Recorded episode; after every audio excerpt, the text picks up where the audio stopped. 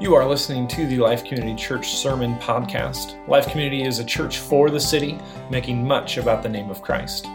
This podcast is available through all major platforms, including Spotify, Apple Podcast, and Google Podcast. If you enjoy and are challenged by our teaching, we invite you to subscribe to the channel on whatever platform you choose as we seek to anchor ourselves to the unchanging truth of God's Word together. Thanks for listening.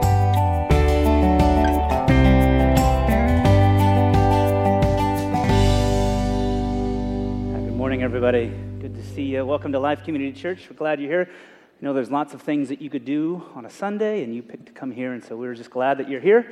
We are a church for the city. We see this every week. It's our mission. We are a church for the city, making much about the name of Christ, and we strive to live up to that identity by pursuing four values to practice love with everyone always, to give more than what makes sense, to chase after the likeness of Christ in every corner of our lives and to anchor ourselves to the unchanging truth of God's word. That's who we are, that's what we want to be. If you have questions about that, I'm certainly available after service. You can go to our information desk or even check out our website for our statement of faith. When you came in, you got a bulletin. On the bottom of that's a connection card. If you're new here, I'd love to get to know you, not in super deep invasive ways, just like to connect with you and see if you have any questions about us. And always a good rhythm for you if you have prayer requests who are regular attenders here, just to let us know how we can come around you and care for you and pray for you.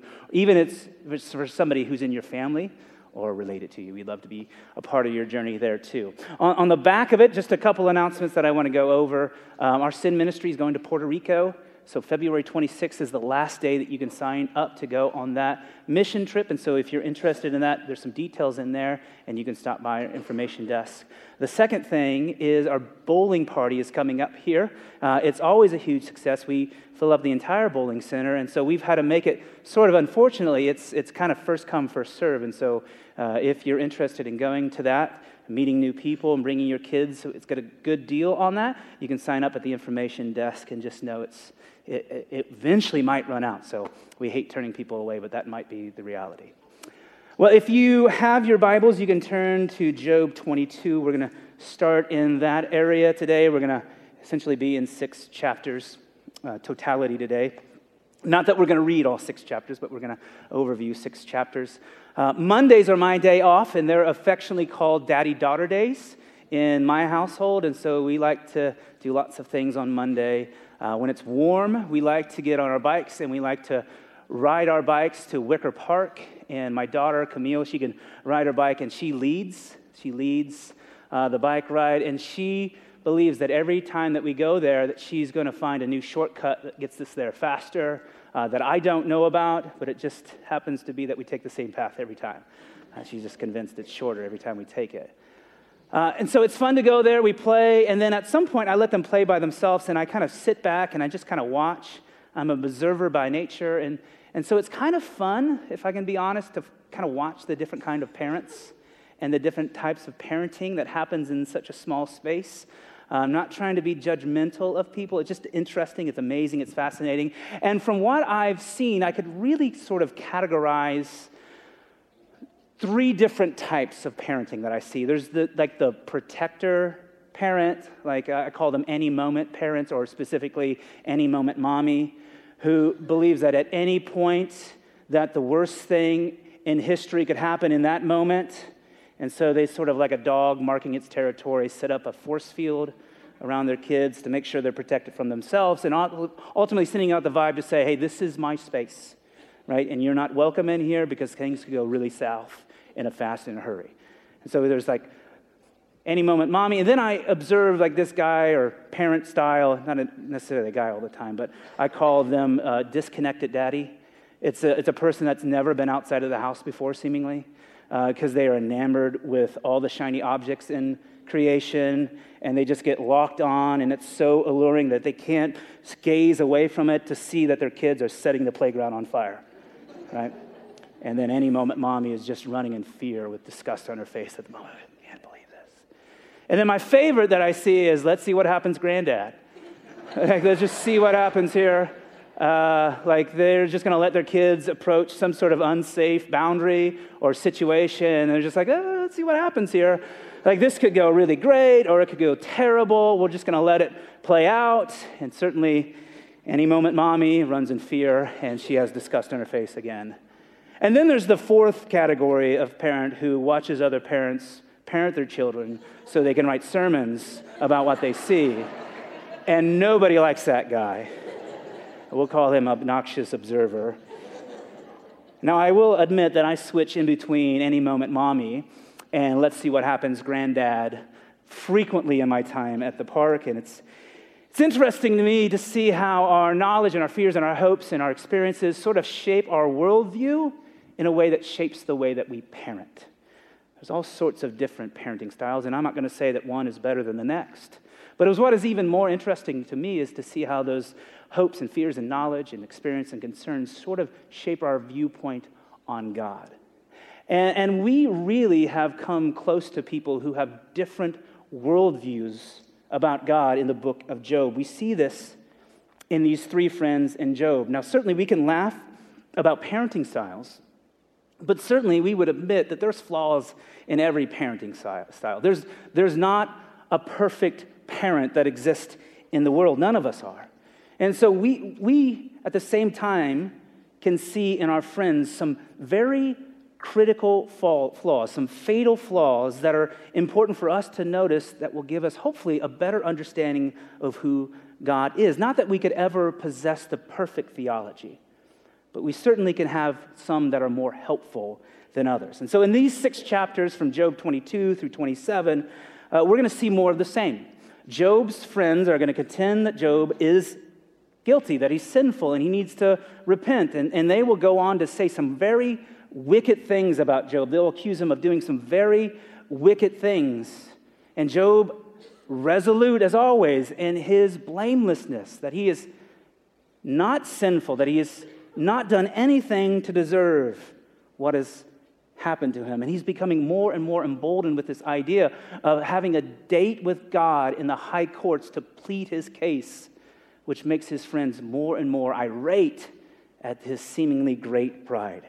And so, if we look at these chapters from a 10,000 foot view, which I think is the aim of the author of Job because it's written mostly in poetry, we will notice words that are spoken from three distinct viewpoints on God's interaction with humanity. Uh, we have done quite a bit of conversation about systems and structures that we see in Job and his three friends.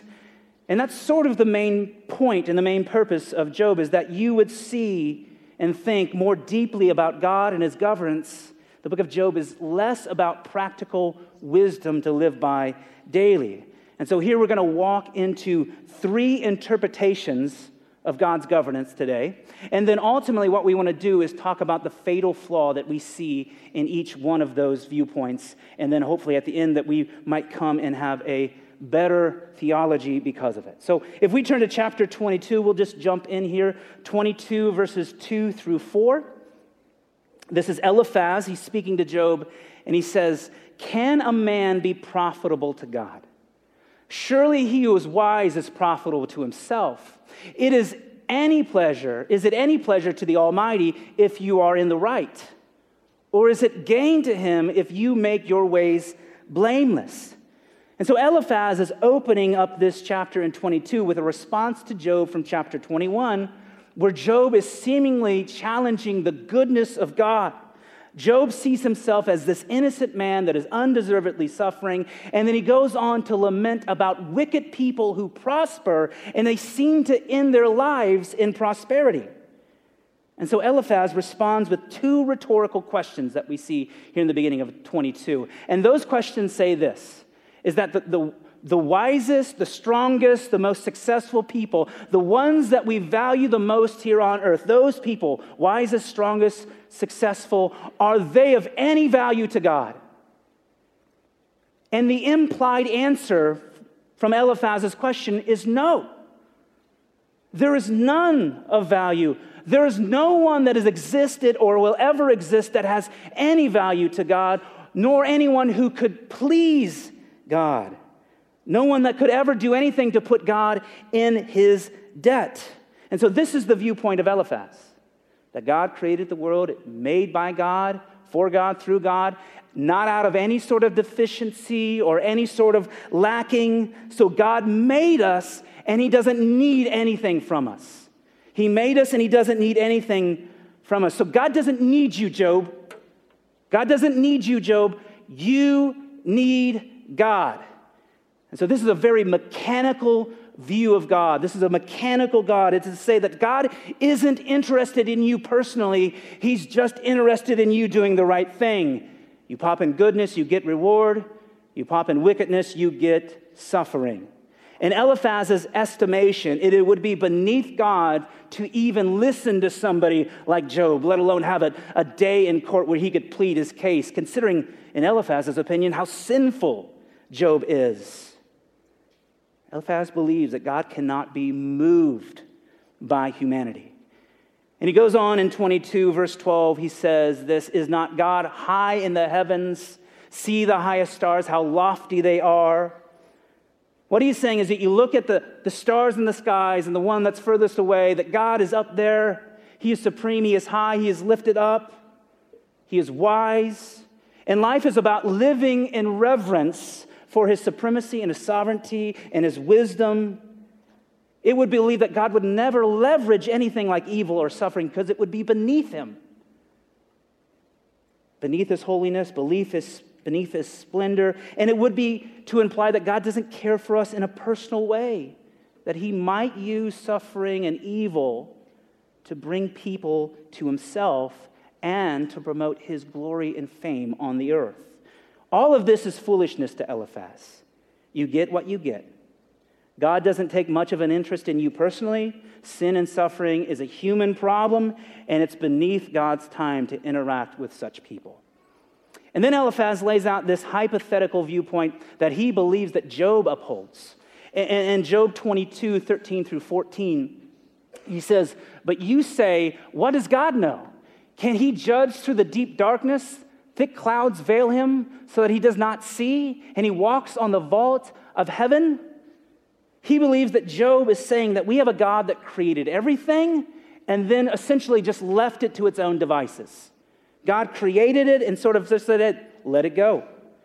That he is God, that he's above in the clouds, and there's a thick veil of clouds that he can no longer see humanity and interact with humanity. It's, it's, if I could quote a, a famous infomercial, it's as if God said it and forget it, right? That great Ronco commercial. This is sort of like disconnected daddy. It's to view God as a watchmaker. A watchmaker builds the watch and he makes those intricate gears work together and then he sells it, he gives away, and he no longer has connection with that watch. It runs itself. And he accuses Job of this because Job seems to say that God doesn't care, that God isn't good. He lets good people suffer, he lets wicked people prosper. And Eliphaz is right. Job is accusing God of some very poor things. He's accusing God of being distant and not caring. But Job would go on to say that Eliphaz, you're not capturing essentially what I'm fully believing about God in this moment. In 24, he laments about the wicked. And so in chapter 24, verses 1 through 5, Job laments about the wicked. He says, Why are not times of judgment kept by the Almighty? And why do those who know him and never see his days? Some move landmarks, they seize flocks and pasture them. They drive away the donkey on the fatherless. They take the widow's ox for a pledge. They thrust the poor off the road. The poor of the earth all hide themselves. Behold, like wild donkeys in, in the desert, the poor go out to their toil, seeking game the wasteland yields food for their children.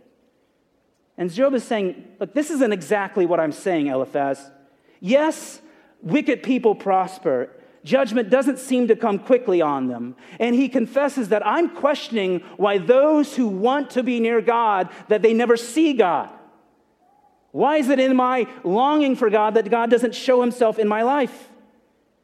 And he goes on to talk about wicked people, and he writes himself in a way that he builds himself as better. He says, they, those people, those wicked people. Job says, I'm superior to those people by the way that he writes. But he doesn't believe that those people will go unpunished. He just believes that the punishment will be delayed. This is the difference in these hypothetical worlds that Eliphaz has accused Job of believing in. It's a subtle difference. In Job 24, 22 through 25, he says, Yet God prolongs the life of the Almighty by his power. They rise up when they are despair of life. He gives them security, and they are supported, and his eyes are upon their ways. They are exalted for a little while, and then they are gone. They are brought low and gathered up like all others. They are cut off like the heads of grain. It is, if it is not so, who will prove me a liar and show me that there is nothing in what I say? And so Job has sort of changed his belief a little bit. Whether that change came from a longing for some comfort of eventual justice that might be applied to him, or he's always believed this, we don't know. But he tells us that yes, Yes, I see the wicked prosper, and they may prosper for a little while, but when they're gone, when they're dead, they will be cut off and they will be punished. They will be brought low. This is a God with a delayed response. It's sort of a let's see what happens, granddad. We'll let things play out and then we'll punish and reward people at the end of this. And so here, here's the three kind of hypothesis of God's interaction with humanity that we see in Job 22 through 27. You've got mechanical God, you've got watchmaker God, and you've got delayed response God. These are all hypotho- uh, hypothesized understandings of God and his governance in these chapters. And what would be good wisdom for us is to expose the fatal flaw in each one of these. Because listen, there is truth in these viewpoints. There's just some fatal flaws that need to be addressed. And in that, we might get a fuller picture, not a full picture of God, but a fuller picture of God and his governance. And so, if we look at this idea of a mechanical God, really the flaw there is to believe that God doesn't have any affection, nor does he take pleasure in his children. So, certainly, Eliphaz is right. He is right that God made us not from any lacking, not from any deficiency. He's right to say that God doesn't need us. We need God, He doesn't need us. That's certainly true. But Eliphaz speaks that in a vacuum of experience and knowledge, knowledge that he doesn't have that we have, because we've read Job 1 and 2. And we've seen God talk to the accuser, Satan. And we've seen God say, Have you considered my servant Job. There is none like him on the earth. He is blameless and upright, he turns away from evil. Does that sound like a mechanical God? Or does that sound like a God that delights in his children? So, yes, it's true that God doesn't need us. And yes, it's true that we can't bring any value to God. And yes, it's true that we could never put God in our debt. But the better news is, is that God still chooses to delight in us despite us. He chooses to delight in you and I, fully aware of our inability of giving him anything back of value. David writes in Psalm 18, he says this, he says, He brought me, God brought me out into a broad place. He rescued me because he delighted in me. Why did God rescue David? Because he delighted in him. And so the fatal flaw here is to think that God is so high, so holy, that you come to the conclusion that he doesn't care or delight in you. Both are true. And it doesn't comprehend or compromise God in any way for those things to be true. Because in his delighting in you, it's not even about you. God doesn't delight in us so that we could feel a special sense of, I'm important. God delights in you despite you because it rolls back to Him. That God loves me even while I was a sinner. That God loves me and I can't outrun His love for me. It rolls back to Him that we would say to the world how great our God is, that even though we are utterly undeserving of it, yet our God is still near us. And so the, the flaw in Eliphaz's belief is to not recognize that God delights in his creation from his own choosing. He delights in his creation from his own choosing. The second viewpoint that we see in this chapter is this watchmaker God, a distant and uncaring God who's unconcerned for his creation. It essentially says that creation is left to deal with itself, and outside the reality where He creates it, God is uncaring and He's distant, and it would contend that creation was made pretty much sufficient for itself.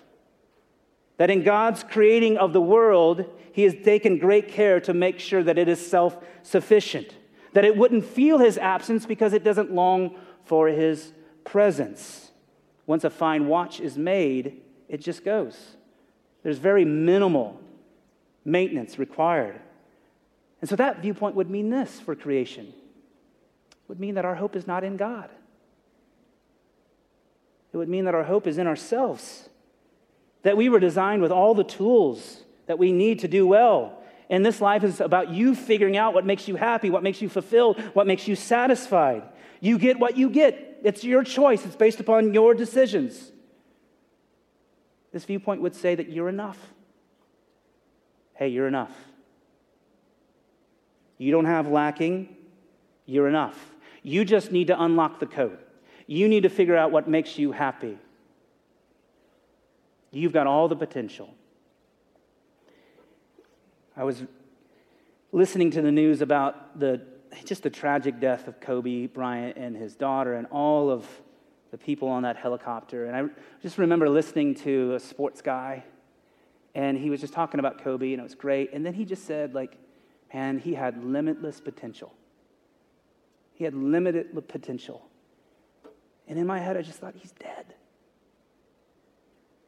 That is the definition of limited potential.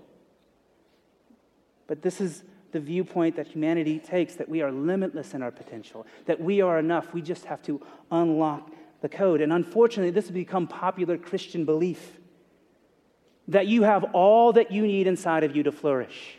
You just have to figure out the code that unlocks it all. You just have to convince yourself that you're enough. You just have to tell yourself that enough. It's in your mind.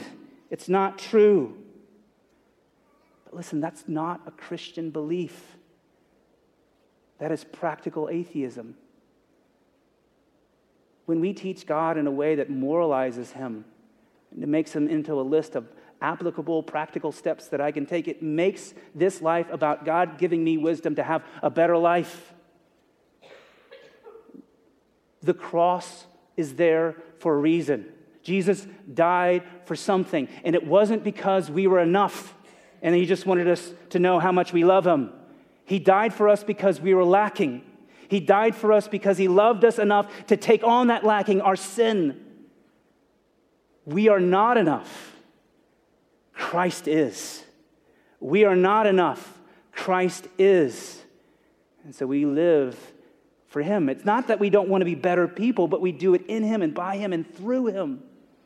And so the fatal flaw in this watchmaker idea is believing that you're enough because you're not enough. Christ is. And then we look at this idea of this concept brought forth by Job and this delayed response God, where God sort of takes a wait and see approach where justice is inevitable and and, and which means that it doesn't happen here necessarily, that justice happens after we die. And certainly that's true. There is truth to that. But the biggest flaw here is to let us box God into an understanding that removes complexity and grants us peace of mind that we know the ways and the mind of God. It doesn't account for the fact that God might leverage evil and suffering and hardship to bring people back to Himself. That people who act wicked might not always stay wicked. That God might let them taste the bitterness of the world to save them. Or that people who are good might be in it for themselves. That their goodness is not a response to God. And so, in this viewpoint, the flaw would, not to be, would be not to see God's mystery serves his glory. Like, if we knew everything there was to know about God, if we comprehended all the ways of God and all the minds of God, who gets the honor? Who gets the praise? Who is worshiped? If we conquer God, we are the ones that get the praise. And so that is why Paul writes to the church in, in Rome Who can know the mind of God? And who has served as his counselor? It is the mystery of God that serves his glory. There are just things that I'm not going to know. There are things that I'm not going to understand. There are ways that are just not evident to me. And that actually makes God bigger and grander and greater and more divine than I'm naturally inclined to believe. And it's not as if God is afraid of us seeking it out either. I'm not telling you just play dumb. Don't know. Don't just play dumb, be sheep. That's not what I'm saying. I mean, Solomon writes this in Proverbs 25 2. He said, It is the glory of God to conceal things, but the glory of kings is to search things out. It is to say that the fame and the greatness of God is to hide and conceal things.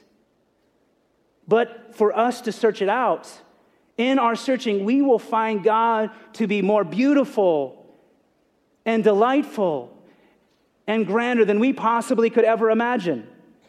It would be like to, to take our human bodies, these beautiful creations. And I wouldn't suggest that going around and telling people that today. That would be, it could get weird. But if we look at our bodies, yes, we can say these are beautiful creations. But if we search in them more, if we look at how the brain communicates to the muscles, if we look at how the eye takes what's out there and it makes a, a vision, if we would put our arms underneath the telescope or the microscope, don't put it under telescope, microscope, and see the intricate design on the cellular level, would God be more glorious or less? He's more glorious. And so God is more glorious in our searching because we learn deeper and more complex things that are beautiful about our God. God is deep and He's hidden and it's beautiful. He's deep and He's hidden in all of creation and all of our events and all of our situations. And so we take the complexity of all of these systems. Because here's what we naturally want to do we want to box everything in so we can understand it.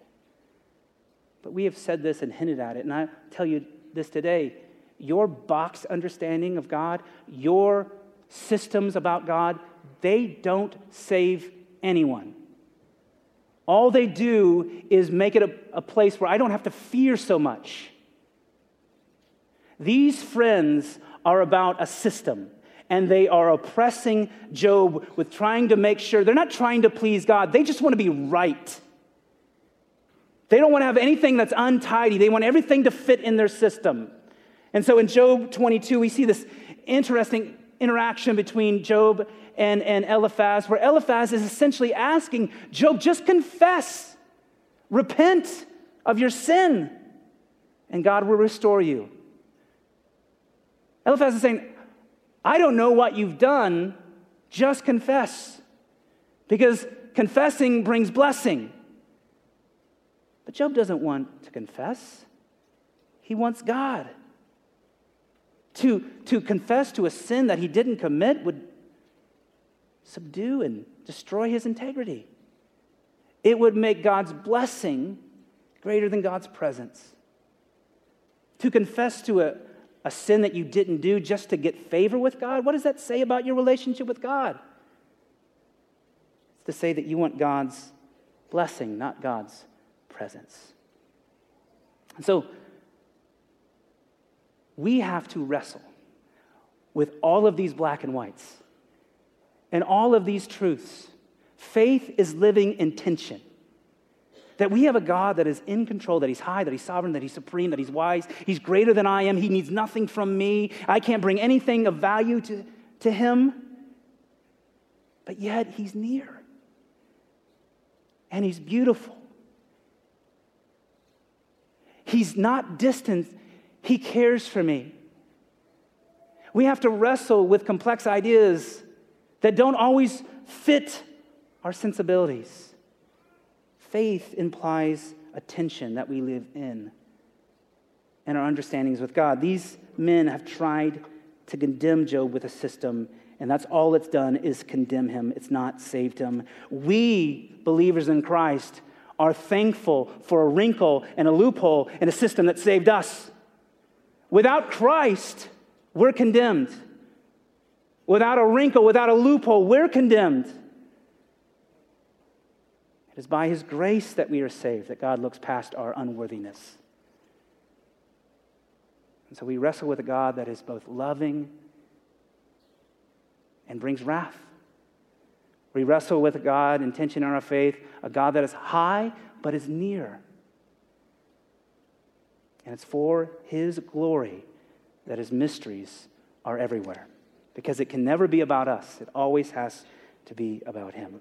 And so we're going to head into a time of communion today, where, where we are going to come around and celebrate the flaw, not the flaw, but the wrinkle that allows us to be saved.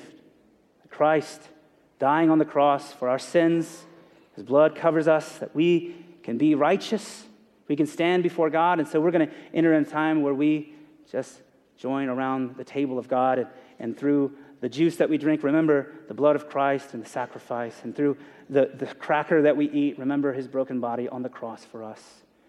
And so, if you're in here today, I would just ask you just to take some time and, and weigh your heart, confess the things that are your shortcomings to God, get yourself in a place where you're right before God. And as always, if you're in here today and you're not a believer in Jesus, just know that we're glad that you're here. We want you to know our Savior, but understand that this is time for the family of God. And so it's okay just to sit there and reflect. And because there's more people in this room, we, we would ask that you would be conscious of other people in your rows getting in and out during this time of communion. So let's take some time to wrestle, to live in this tension of a God that's greater than what we could imagine, and let's come around the table. Let's pray. Jesus, we come to you today, and we praise you as a God that is not within our grasp to comprehend. It is your mysteries that serve your glory. And so, God, will you help us live a faith that lives in tension with understanding you as so many different things that are outside of our mind to understand? And Lord, will you build our faith and our heart to be in a position where we just trust you? Even though it doesn't make sense, Lord, that we trust you in our lives. And so, God, we thank you for the cross. We thank you for your Son. We thank you for Jesus. We thank you for the forgiveness of our sins, Lord. God, we celebrate what you've done for us. And we pray this in the name of Jesus Christ, our Lord. Amen.